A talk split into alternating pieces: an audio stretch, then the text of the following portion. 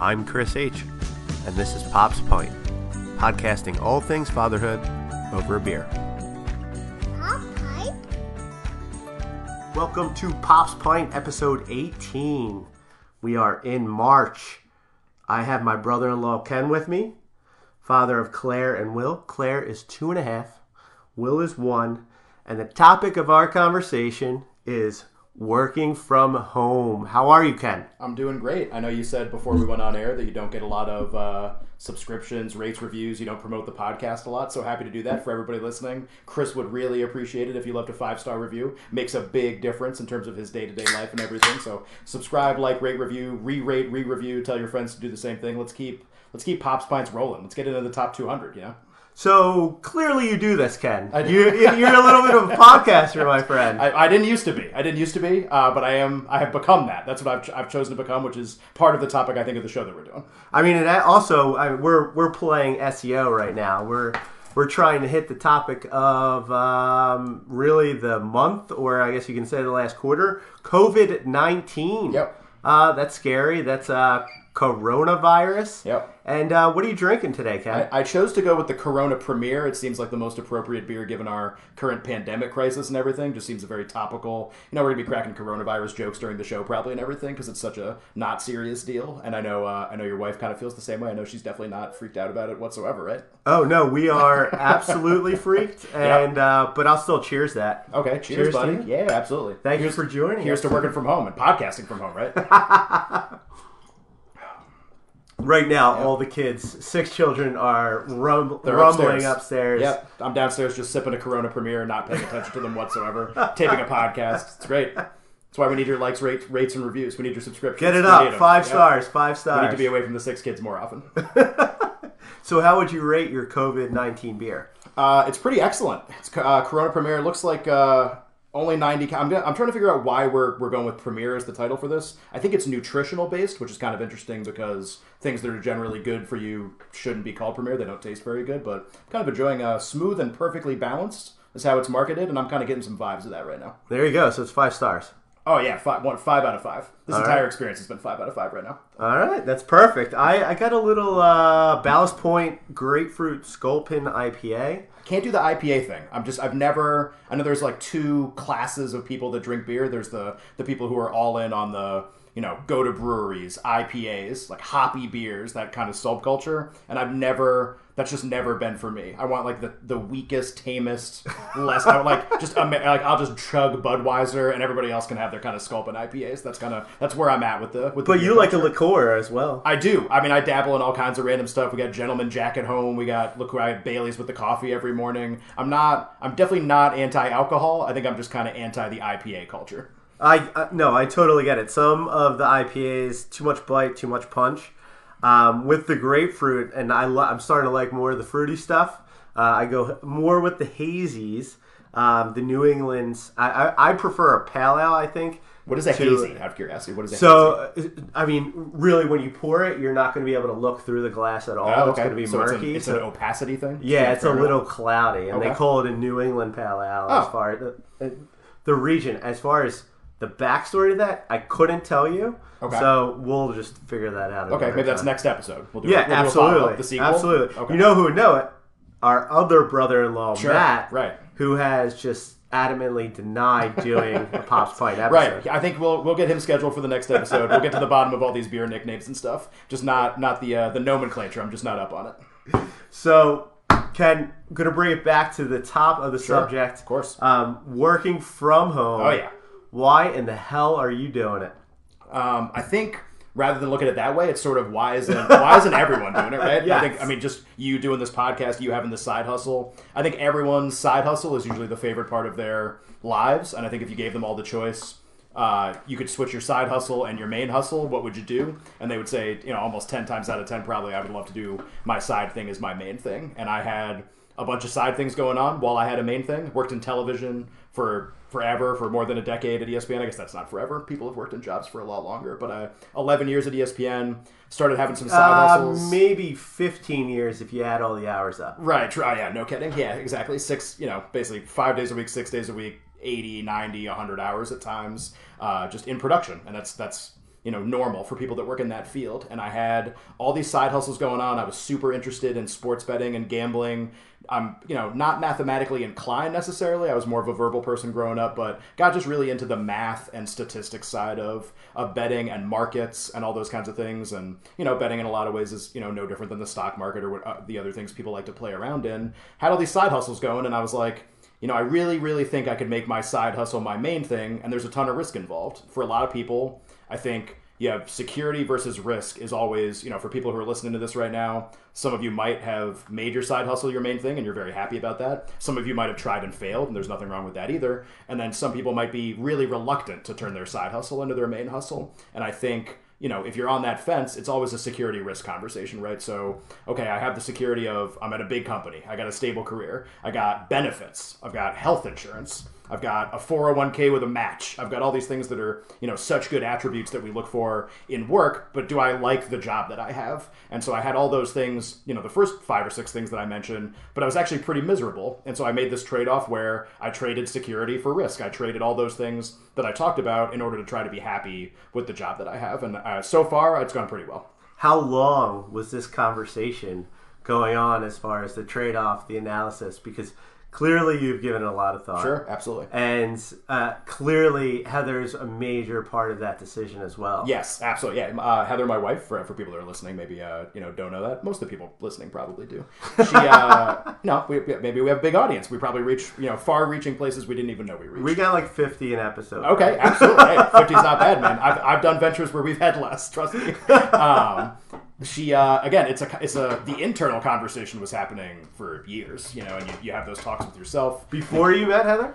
Uh, around the time I met Heather, Okay. So I met her right before the month before my 30th birthday. I'm 35 right now. right. Um, so you know, maybe four or five years ago, as I kind of got into the betting space, saw what was going on, saw it was becoming a lot more popular, got just very fascinated in the mathematics and the numbers behind it and everything. And I've watched games, you know, whether it's for production purposes or when I was growing up, I've always watched games. That's always been like my number one hobby, passion, whatever, is just consuming games. I don't really care about shows or talking heads or podcasts or even books about sports. I don't read a lot of sports books. I read books about other stuff, but I don't read a lot of sports books. I just care about the actual game and, you know, consuming that, telling stories about that. So production was you know a natural fit television wise but then betting at the same time you're consuming games from a completely different angle right you're consuming them from okay you know based on what i've seen based on what i've heard read etc in the games you know who do i think would win and by how much and can i kind of make a projection uh, that you know that beats the market that was kind of what i was trying to do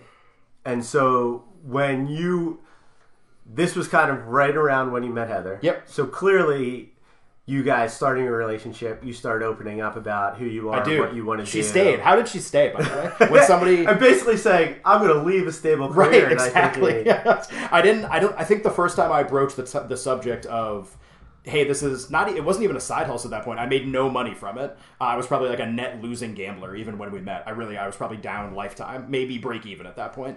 And it's not the type of thing. I mean we think about you know even online dating culture. Heather and i met on match we think about and now that's you know tinder and apps and within two messages you could be having a drink with somebody you know that you're, Yeah. you're matched up with or whatever. Just think about how long the conversation would have to go how many topics how many dates you'd have to go through before you would say something like yeah so by the way i'm like a really big gambler like really heavy gambler. And just think about think about what date that would have to be and how comfortable you'd have to be with the person that they won't just immediately go like check please and just take off outside the restaurant or whatever. And uh, for us it was it was pretty early on and i kind of tried to make it a casual thing at first because it was it wasn't i wasn't making money from it yet. Content writing anything even the betting aspect itself. And on our first date uh, we for, for whatever reason we chose to meet at a, a buffalo wild wings in danbury. That was where we had our first date and it was because it was halfway between uh, myself and her, and she was working as a waitress at the time, and it was pretty close to where she was waitressing. So just again, it was more about distance and everything than that we loved Buffalo Wild Wings or something. We did not. We didn't really love Buffalo Wild Wings. shameless plug. Right, exactly. So we had so we had some pints there. We had uh, she had like a Sierra Nevada, and I had a Sam Summer. I think was the were the beers, and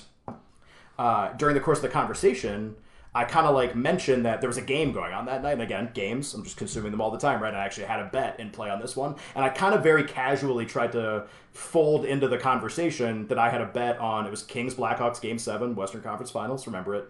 Like it was yesterday. Uh, the Kings were attempting to come back from down 3 1 in the series. They did. That was game seven that night. They completed the comeback to go to the Stanley Cup finals, which they then won. And I won a lot of money because when they were down 3 1, I had bet them to win the series. I was like, they can do this. They can win three games in a row. I'd done some analysis. And I'm kind of trying to like fold that into the conversation, but not to seem like a total degenerate, just like, Uh, oh, is- it's fun. It's this kind, you know, whatever. I got this bet going on. As it's just kind of this extra topic of conversation that's going to make me seem different or more charming or whatever it is. And and she was kind of in on it. It was kind of like, oh, that's fun, like whatever. And I didn't really like push it beyond that, right? So then, you know, much, much, much later. So right away, she knew that that was at least a part of my life in some in some Yeah. form or fashion. And then much, much, much later, it was like, hey, like I kind of want this to be like a part of my life like forever, basically. Like I think this is going to be something I'm going to be passionate about until I'm not passionate about it anymore. And those conversations are a lot heavier because at first it was kind of like, well, like as long as you don't just go become like a professional gambler, like we're gonna be Yeah, good. And it was always it's always half joking. I mean, you know, Heather too. It's not. It's never going to be that serious of a conversation, but.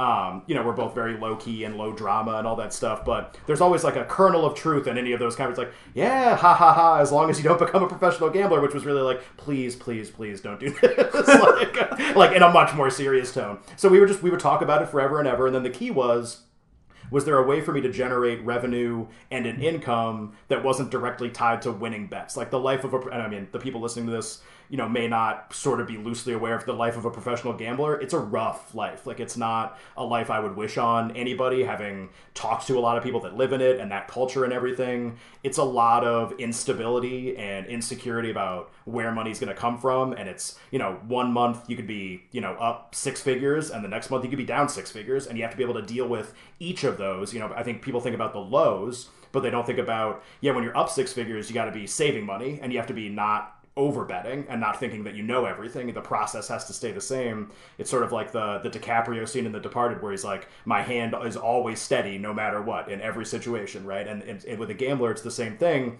Up a million down a million you have to be able to make the smartest decision possible. That's not a skill set that you know even 1% of the population probably possesses. That's why there are so few successful professional gamblers but just very few of them have families very few of them are married like any of those kinds of things attachment would be impossible almost in that kind of a situation like hey honey i know we got to pay the mortgage kids private schools due we got to put money away for retirement but i got 50 grand on the blackhawks here and they are really getting smoked So like, that's just not a conversation that That's happens. not how you started the conversation. That is not. I, I tried to kind of like I tried to kind of massage it and just be like, yeah, like I don't know how I want this to be. I'd started writing a little bit uh, when I was like 32, 33 for a couple gambling websites, just for like bets that I was making. What's called the futures market, which is just who's going to win the championship that year in a specific sport. And I'd had a lot of success betting on the winners of different sports leagues for pretty big prices. Sites were kind of interested in my analysis. I was like an okay writer. That's what I went to school for.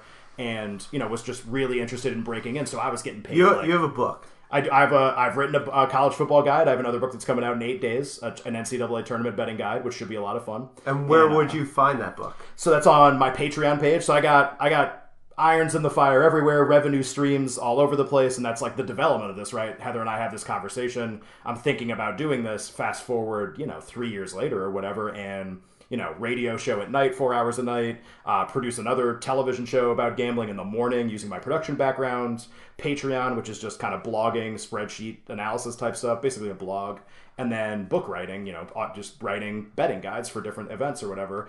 Ton, So of, ha- ton of irons in the fire. How do I get your March Madness book? Okay, uh, that's a really good question. You can you can't get it yet, unfortunately, because the bracket's not out yet. When the bracket comes out on Selection Sunday, I'm basically trying to immediately turn around. I think there's a huge blind spot in you know sort of the market in terms of the bracket comes out and it takes big companies a really long time to produce content about what has just happened. Not like in most other sports or whatever. On Monday morning, I would always fly to this is how I kind of figured this out. I would always fly to Vegas Monday morning for a week uh, for the NCAA tournament. Great time if you haven't been for that, especially. Really, really a fun experience. I would get on the plane, or I would even like pack my bag the night before. I'd always stay up all night because I used to work until three in the morning. Get off work, go home, pack a bag, print 20 brackets and I would go on my phone. I'd be like, God, there's got to be podcasts that people have already done. Bracket's been out for 9, 10, 11 hours. Somebody has to have recorded something already. Nothing. Okay, I'm going to go on like ESPN.com. Is there any analysis available yet? No. Just printable bracket, really, really generic intro analysis type stuff. Okay, like television shows, you know, there's stuff right afterwards, knee jerk initial reaction. But there was no great piece of content until even Tuesday afternoon, you know, two days before the tournament, the playing games start that night. That was when everything finally started trickling out because the turnaround time, for whatever reason, was just laggy on this. It just it was not immediate, and people are. If you know anybody that's really interested in college basketball or sports or gambling or any of this stuff, brackets, there's just such a craving. There's such an appetite for content. The second the bracket comes out, somebody tell me what to do. Somebody tell me who to advance to the next round, who to bet on in this game people just want to talk about this stuff man. And there's no there's no outlet for them to get that from within the first 12 to 18 hours. So my goal is bracket comes out uh, I, I write the book as fast as humanly possible using I have as much stuff automated as I as I can simulate the tournament my thoughts analysis all that stuff fold it up and get it out at like six in the morning Monday morning basically. Stay up all night write it release it then get like two hours of sleep basically. So Monday morning uh, which is the 16th I want to say on my Patreon account uh, patreon.com slash Lockie Lockerson for people who are, you know, unfamiliar with Merle. Locky Lockerson. Yeah, big time. Exactly, exactly. A very uh, professional sounding name, very mature, and uh, and yeah, that'll uh, the guide will be released on there. All you have to do is sign up and everything. It'll be released on there. Eighteen dollars for the month. Spreadsheets, write ups on all kinds of sports, all that stuff. But that's the goal. We're gonna. I've never done it before. This will be a new challenge, just like working from home is a new challenge, just like you know, leaving your job to do your side hustle is a new challenge. This is this is what I've never done before. This kind of tight turnaround book authorship. It should be kind of interesting. So you figured out how to make money on your own I did. as far as generating content. Yep. Also, um, doing a lot of analysis in the market. Yep. Using, I mean, using algorithms uh, Yep. via a, an Excel sheet or whatever device you're using, and creating different models, prediction models, and where you like um, scenario A versus scenario B. But on top of that, you also have skin in the game. I do. Which um, uh, one shows some cred as far as the people that are actually consuming your Right. content. But two, I mean, you're going to be doing it anyway. Right, and exactly. Like uh, me, I want to watch a game on a Saturday. Sure. Let's look at the one o'clock games. Let's see. Let, let's pick some lines. So the, Heather, I mean, I can attest to this. Right. I never saw you. um, so for the first couple of months, that you, first couple of years, you were dating Heather with Heather. Mm-hmm. Um, so this allowed you to be around so much more. So Right. that buy-in from Heather, I'm, I mean, uh, th- that helped make the decision a lot easier. Did you guys have Claire before you pulled the trigger of you working from We home? did. That was a that was a big catalyst in the decision. So it's Claire was born September 2017. It's February 2018, right? So she's five months old. That entire winter. So we had Claire. I mean, she was awesome right out of the gate. Like no, I mean, no issues. She was healthy. Heather, you know, obviously a little touch and go around the delivery and stuff, but was honestly like we were so happy with how everything was going. And Claire was awesome. She was so great. And You're going to keep her. I would, yeah. I think she's a keeper. We're not sure yet. We're gonna like, I think the warranty expires in like twelve months. We're gonna figure it out. The um, the, the idea behind that winter, which was so wild, was I was coming home from work every night, three in the morning, four in the morning. I mean, I was getting really worked in a lot of ways. ESPN was laying off people. Uh, responsibilities were being consolidated around only their top performers. It was really a sense of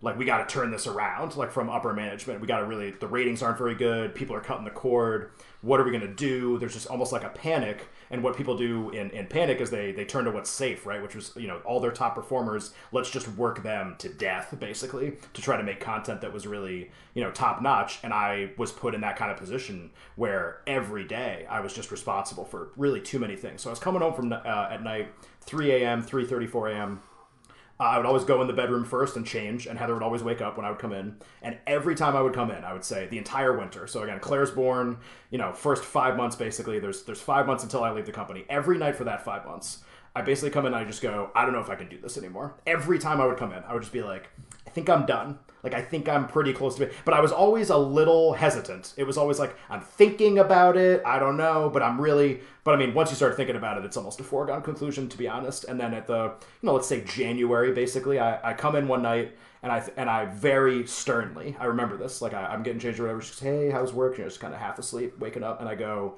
I go, I'm done. I'm done. Like I've, I've decided that I'm done. And she goes, okay.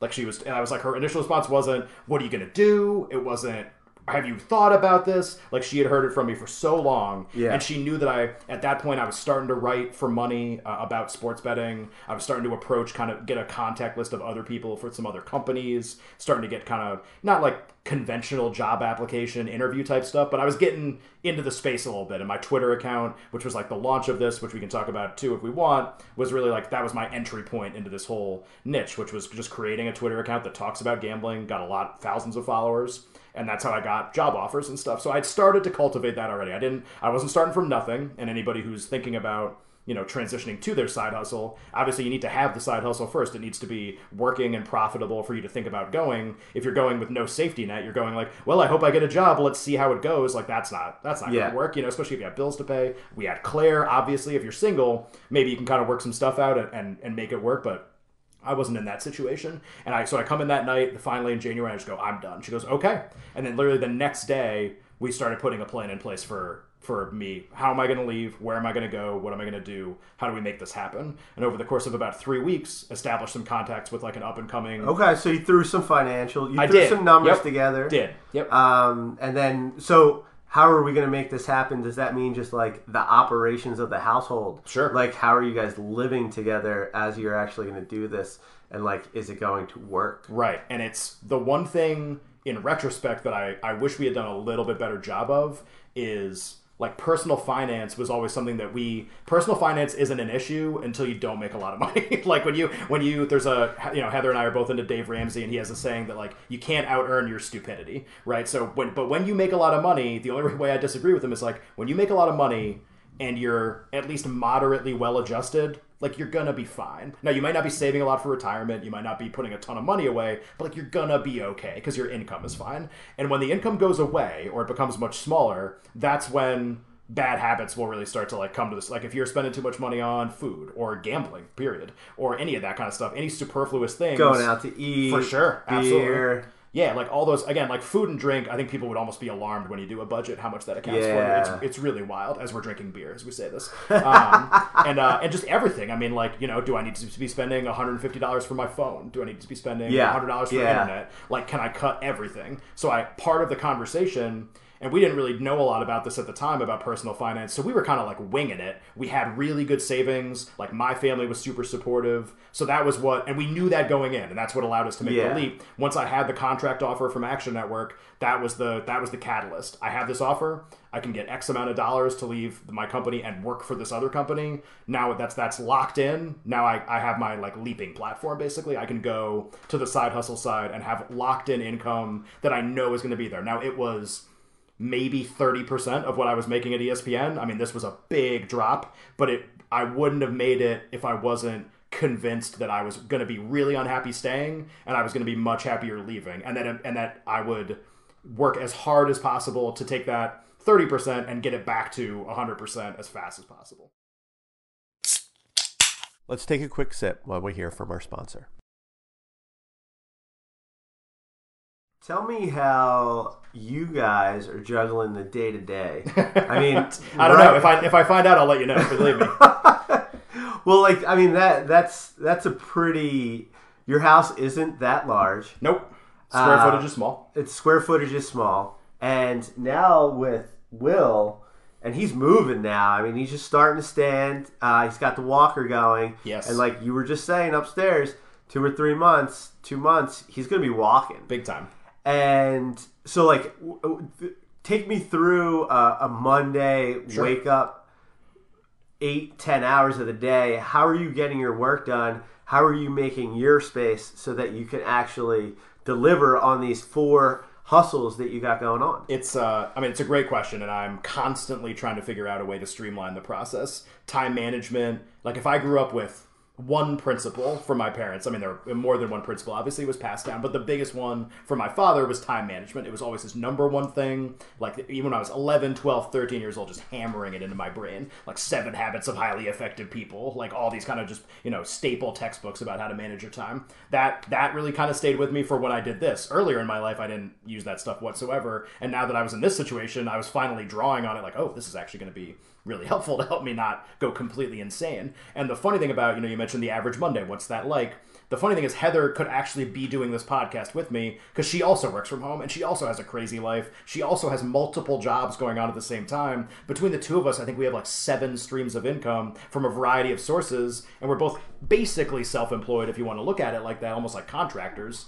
And somehow we both juggle those things and don't have daycare for the kids. We have the kids all day. It's just every day is completely different, right? It's the you know, I'll wake up in the morning and frequently I'll produce the television show, right? So Heather's up with the kids early. Uh, you know, basically wakes up with our son wakes up. uh, we hope six forty-five, seven, sometimes six fifteen, and she'll take him for let's say like an hour and a half basically. Then i have to wake up and get ready because normally i host the television show too. I don't just produce it from our basement.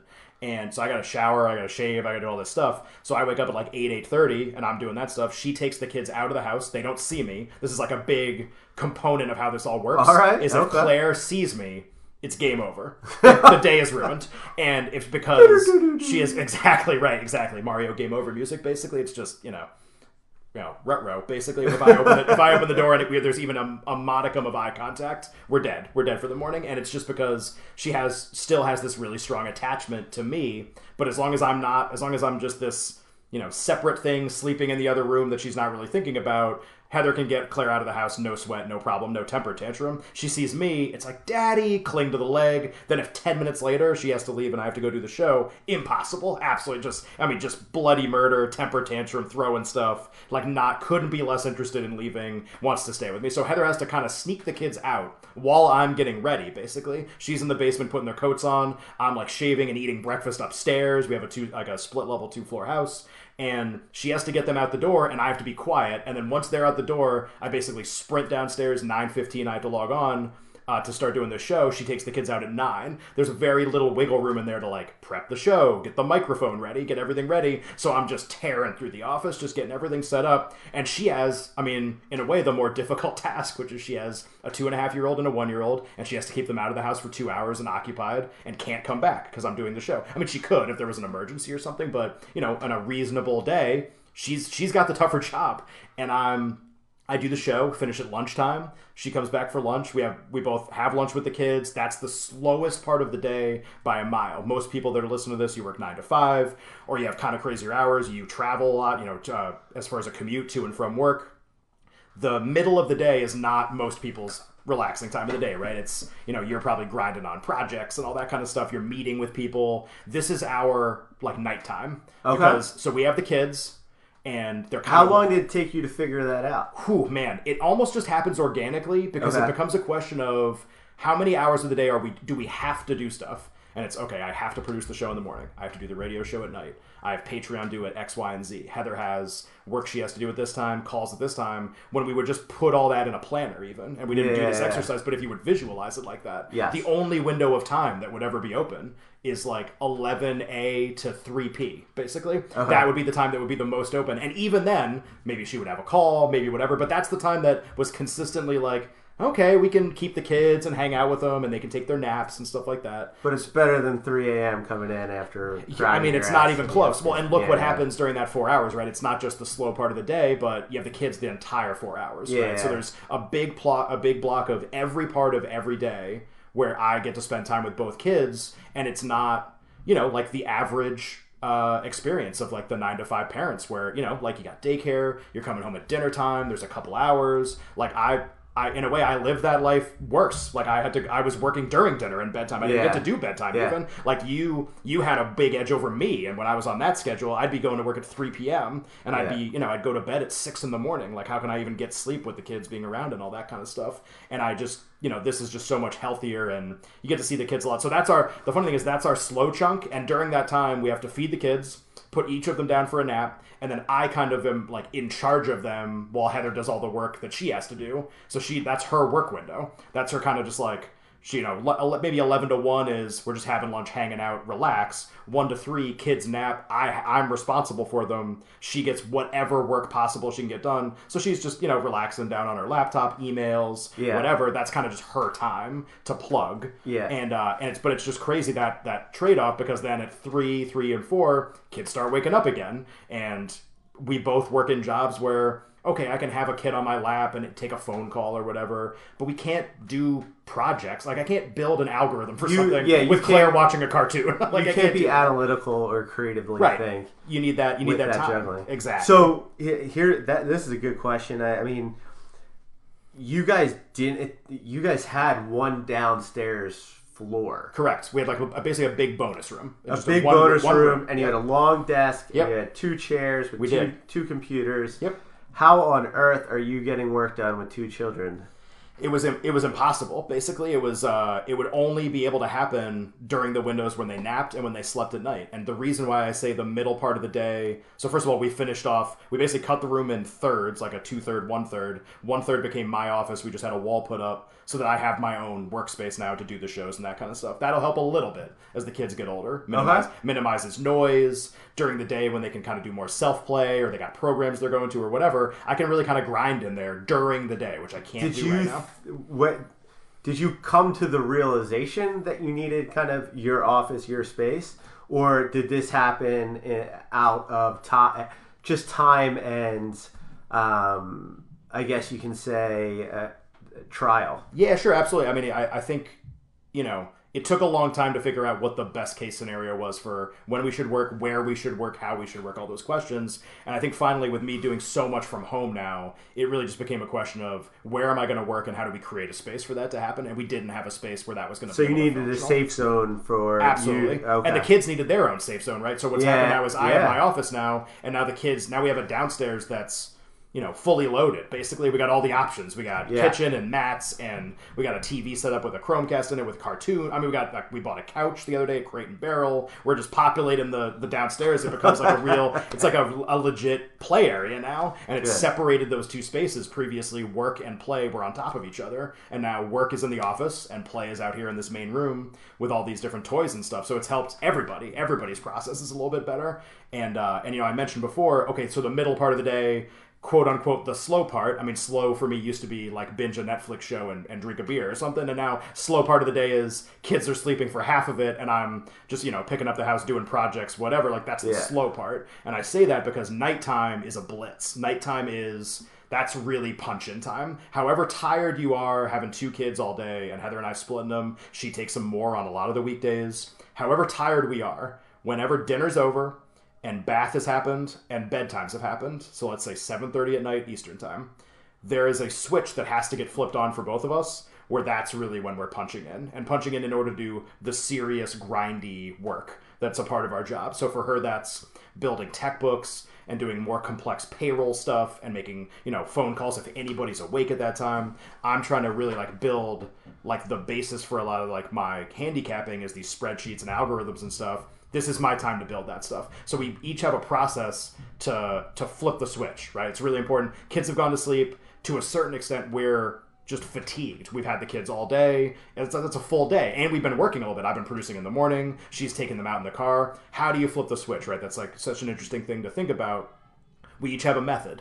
Uh, I will go for a drive immediately when the kids go to bed. Usually, I'll go to Starbucks, get a coffee, but the, Okay. the coffee itself is not as important as what the drive represents. Yeah. which is we're transitioning from parent time to work time, and that's on the nights that I don't do the radio show. If I do the radio show, that drive occurs at like four or five p.m., and I go to the studio and do the radio show. Okay. So I still go get coffee. There's still the switch flip. Maybe I'll grab some dinner. Like it's just your your whole mindset has to pivot from I'm worried about the kids. This guy's napping. I got to take Claire for a walk. I got to do this. I got to do that. All of that has to kind of get back burnered, and then coming to the front burner has to be the part of your brain that does your job, that thinks about what's going to be on the show tonight, what Yeah. questions am I going to ask the guests, all those things. So on the radio show night, it occurs a little earlier, and Heather takes the kids through until they go to bed. On the nights when I'm off, so two, I mean both weekend nights, and then maybe two weeknights a week.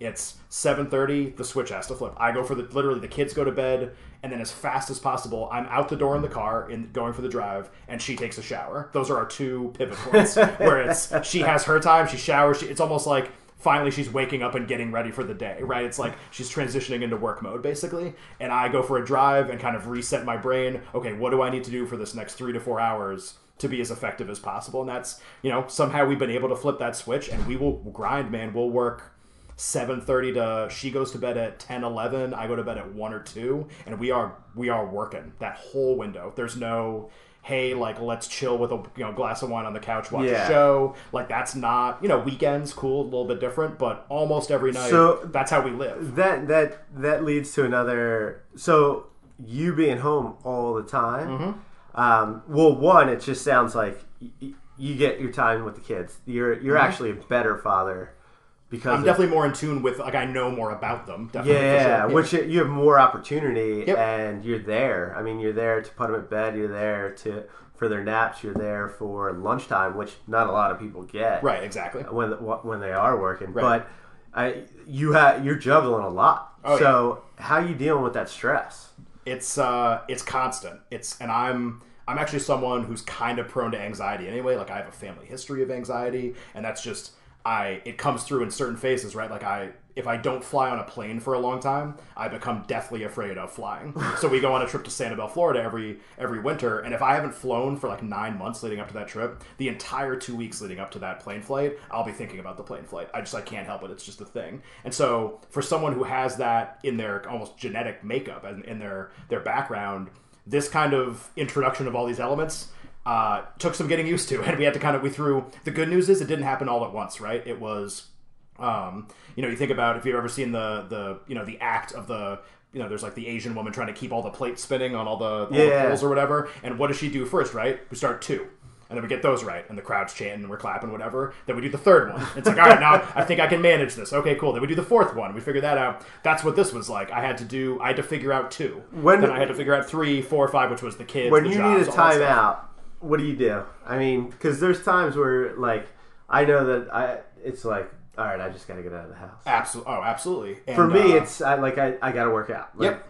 I- That is exercise my, is a big thing. That is my thing. So like, is it? is- So you said the drive. Yes, that is that's a it- huge thing. Uh, Yep. light light flips but that's also like a release that i don't Yeah. have kids i don't have a schedule to hit right now i you know like this Sure. is my time so in addition to the drive what else are you doing like are there times that you just got to get out of the house and go for a walk or something Yeah, absolutely. There's so there are a few key staples of the routine, and this could be true for I mean, you know, even if you're a, a mom with two kids and you're just trying to figure out how to keep it together during Yeah. the day, right? Like how do I how do I do something that's that's Yeah. me and not them, even just for ten minutes or fifteen minutes, right? So uh, the the releases or whatever you mentioned the switch flipping, which is the drive, and who would have thought just a generic fifteen minute drive to Starbucks? Something when I was twenty five. That was like Yeah, that wouldn't four have been grand. anything to me. It would have how can no i get meaning. someone to bring this Right, Starbucks exactly. Well, now, yeah, exactly. With apps nowadays, nobody's probably making the 15 minute drive to Starbucks. Just hit up DoorDash or whatever and have them bring it to you.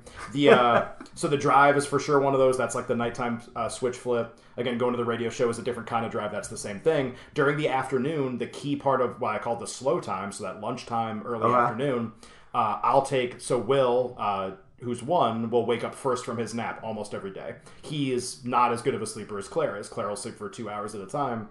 Claire does, you know, her hour, uh, or her the first hour of her two. Will does an hour, and then he wakes up. She's going to still be asleep for an hour. So I got to do something with Will for an hour while Heather's working. This is like the, the key part of the entire operation is that I have to do something with Will so Heather can work because otherwise Heather's going to get too backed up with work at night. Like you know, again, it just everything rests on the fact that I have to, you know, sort of have Will for an hour here doing something productive. I always take him for a walk, and that's like the longest walk possible. I've started to do. we've started to border on like ninety minutes, hour forty, just him in the stroller. Now that it's nice out again, and our, you know, we're fortunate. We live in a neighborhood with you know a lake with basically a series of roads that goes around it. There's 20 side streets. There's all these kind of like paths. It's back in the woods. It's an easy place to map out a walk that takes forever. And I'll put him in that stroller, and he's just woken up too, so he's in pretty good mood. We bring snacks, bottles, whatever, and we're going. And I'm listening to podcasts the whole way, so that's my release. He's calm the whole time. I used to do it with Claire. It was the same thing. Yeah, when we yeah. only had her. This window of time, I've tried to figure out a way to. Okay, I have a kid that I'm responsible for during this window.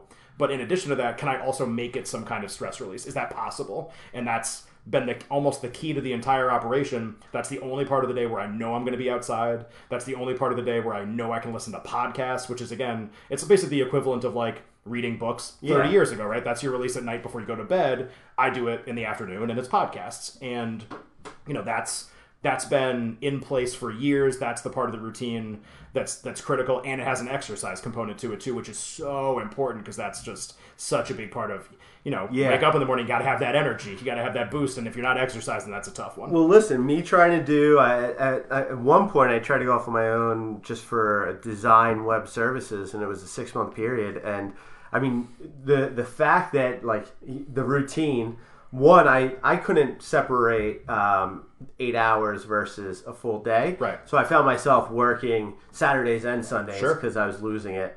And then two, I want to get showered that was like I saw that as a trigger, and that was like the number one thing. And you had said you had Yes. said you're like I get up, I get showered. yep. Three, I thought I was going to work out so much, and it just did not happen Yeah. because it was like I got to do this, I got to do that, and like trying to plug away with it. I think last question I have for you. I'm not going to ask who you like for the tournament. That's Okay. generic.